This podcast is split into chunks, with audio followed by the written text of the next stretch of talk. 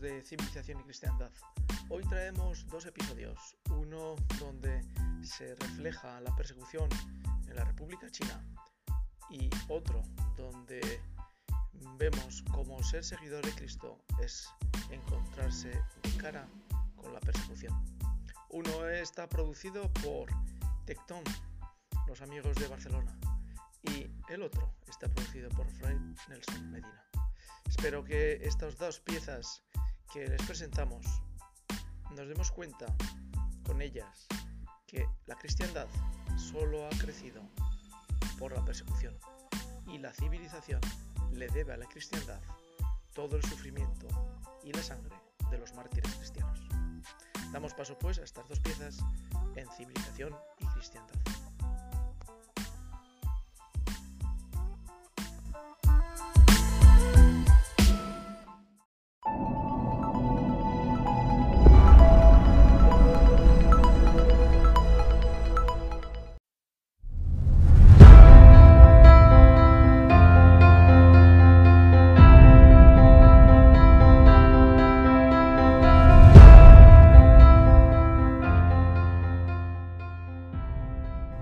China.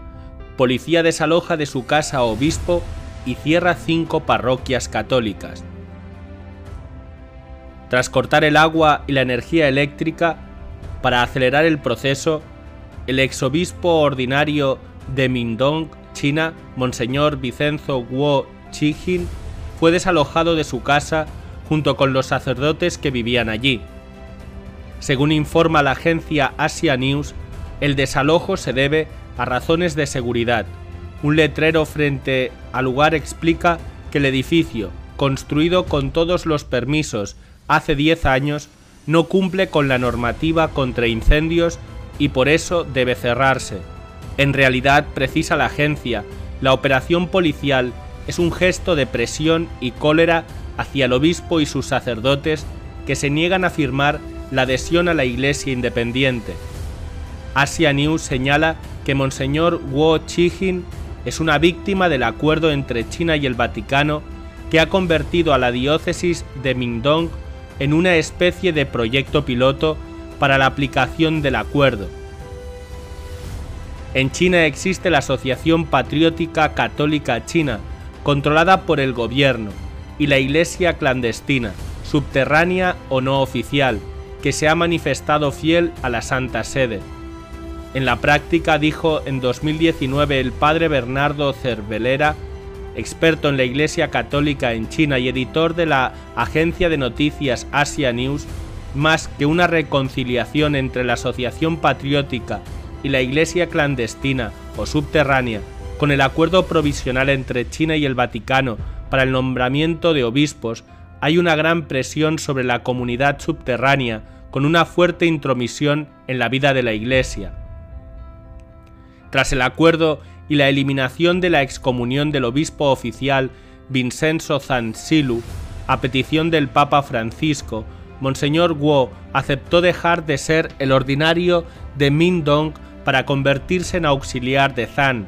Sin embargo, al negarse a firmar la adhesión a la Iglesia Independiente, no fue reconocido por el gobierno y ahora ha sido degradado a sin techo y migrante. Lamenta Asia News, el mismo destino para muchos sacerdotes que se niegan a firmar. En los últimos días al menos cinco parroquias han sido cerradas por razones de seguridad contra incendios. Entre ellas hay dos grandes parroquias, la de Fuan con más de 10.000 fieles y la de Saiki con unos 3.000 fieles. El párroco de Fuan, padre Liu Wampin, de 71 años, es uno de los que ha reconstruido la vida de la iglesia después de las persecuciones maoístas. Ahora ha sido desalojado y no tiene ningún lugar para celebrar, pero permanece en Fuan. En cambio, el párroco de Saiki, el padre Wang Jintong, de 50 años, ha sido expulsado fuera de la ciudad. Además, en Saiki y cerca de la parroquia, el 13 de enero, el gobierno cerró una casa para ancianos dirigida desde hace 20 años por las Hermanitas de la Misericordia y la Caridad, donde había unas 30 personas, muchos de los cuales se han quedado sin hogar. Otra parroquia cerrada supuestamente por no cumplir las normas contra incendio fue la de Suanfeng, donde la policía echó al párroco que no firmó la adhesión a la iglesia independiente, cerrando la iglesia. Poco después el obispo oficial Zhang Silu nombró un párroco que sí firmó el documento y reabrió el templo sin modificaciones ni reestructuraciones. Para algunos fieles de Fuan, señala Asia News, el obispo Zhang Silu no defiende la libertad de la iglesia y parece más un político que un pastor la Oficina de Asuntos Religiosos, que gestiona las actividades de las religiones y de la Iglesia, están decididos a erradicar todos los sacerdotes que no se someten y que ya no respetan la autoridad episcopal de Monseñor Zansilu, que según algunos fieles locales habría mantenido en reserva las operaciones contra Monseñor Guo y varios párrocos. El Frente Unido quiere obligar a los sacerdotes reticentes amenazando con desalojarlos de sus casas o hacer que los miembros de sus familias pierdan sus trabajos. Al menos 20 de los 57 sacerdotes de la diócesis no quieren firmar la adhesión a la Iglesia Independiente. Dicen que la firma es solo el comienzo de una mayor persecución y control, que tiende a convertir a los sacerdotes en funcionarios del Partido Comunista, aceptando no evangelizar a los jóvenes menores de 18 años, algo que va contra la constitución china, y someten cualquier iniciativa de evangelización a la supremacía del partido político. Algunos sacerdotes, señala Asia News, hablan de demasiada ligereza de la Santa Sede al adherirse al acuerdo. Es hora de que la Secretaría de Estado del Vaticano despierte del sueño, dicen, y reconozca que se ha equivocado, de lo contrario se convierte en cómplice de esta situación, afirman. El acuerdo provisional entre el Vaticano y China. El 22 de septiembre de 2018, el Vaticano anunció la firma del acuerdo provisional con China para el nombramiento de obispos. Algunos han expresado su oposición al acuerdo, como el obispo emérito de Hong Kong, el cardenal Joseph Zenze Kyun, quien en un artículo publicado en el New York Times escribió, a los obispos y sacerdotes clandestinos, fieles de China, solo puedo decirles esto, por favor, no comiencen una revolución. Ellos, las autoridades, toman sus iglesias, ya no pueden celebrar, vayan a casa y recen con sus familias, esperen mejores tiempos, vuelvan a las catacumbas, el comunismo no es eterno. En el vuelo de regreso de su viaje a Letonia, Lituania y Estonia a fines de septiembre de 2018, el Papa Francisco dijo a los periodistas, yo soy el responsable del acuerdo. Sobre los obispos que no estaban en comunión con la Iglesia hasta antes del acuerdo, Francisco dijo que han sido estudiados caso por caso, por cada obispo, han llegado al final los expedientes de cada uno a mi escritorio, y he sido yo el responsable de firmar cada caso. En cuanto al acuerdo, Francisco precisó que la cosa se hace en diálogo, pero nombra a Roma, nombra el Papa. Esto es claro, y rezamos por los sufrimientos de algunos que no entienden o que tienen en sus espaldas muchos años de clandestinidad. El 26 de septiembre de 2018 el pontífice dirigió un mensaje a los católicos de China y a la Iglesia Universal en el que solicitó gestos concretos y visibles a los obispos a quienes levantó la excomunión. Obtenemos esta noticia de la página web aciprensa.com.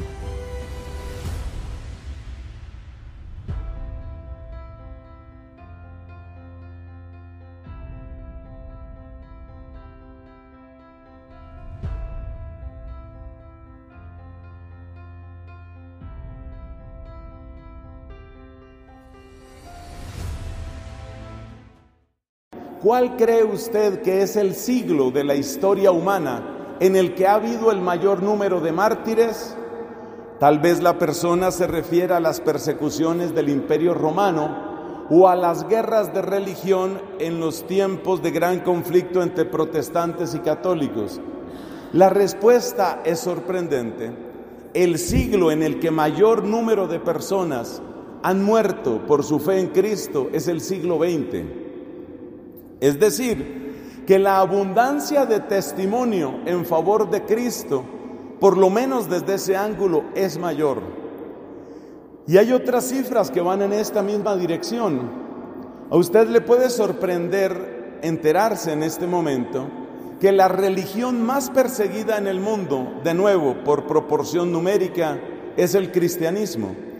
Nosotros los cristianos, incluyendo un porcentaje relativamente pequeño de protestantes y una gran mayoría de católicos, somos en este momento los que tenemos mayor número de fieles en estado de persecución. Es bueno, permítame la propaganda, es bueno enterarse de estas cosas, es bueno saber que hay hermanos nuestros que están sufriendo a veces de una manera horrorosa en lugares como el norte de Nigeria, donde actúa un grupo fundamentalista musulmán llamado Boko Haram. Le estoy hablando de miles de católicos que han sido asesinados, torturados, secuestrados, desaparecidos. Y esto sucede en Nigeria.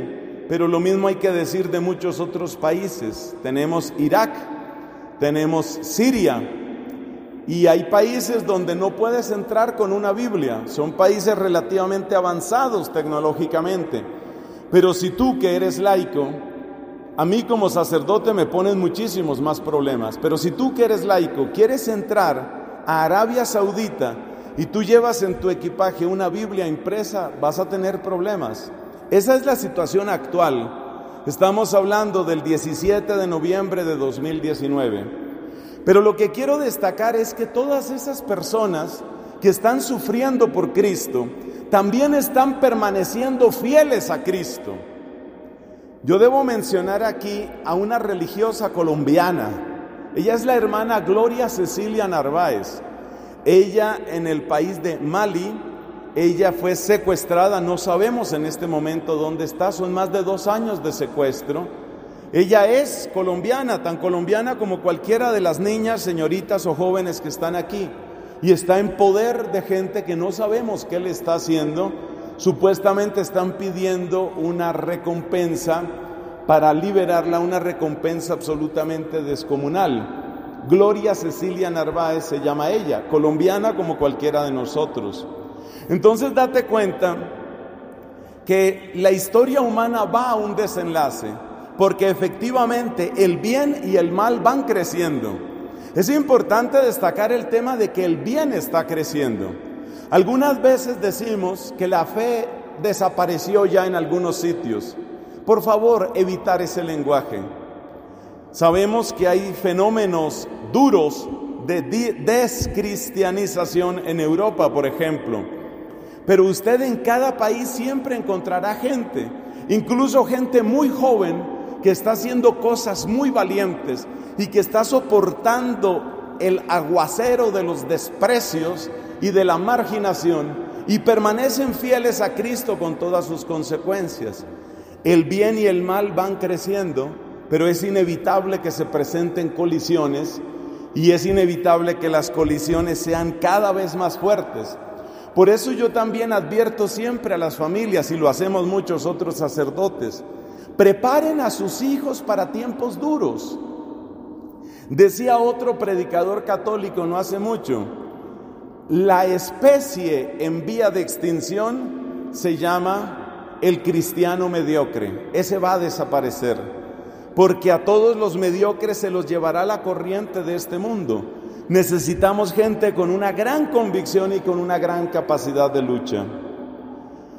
Segundo, entonces, ¿cuál es el desenlace que vamos a encontrar? Una cosa es clara, se va a dar persecución. Las dimensiones de esa persecución van a ser muy diversas.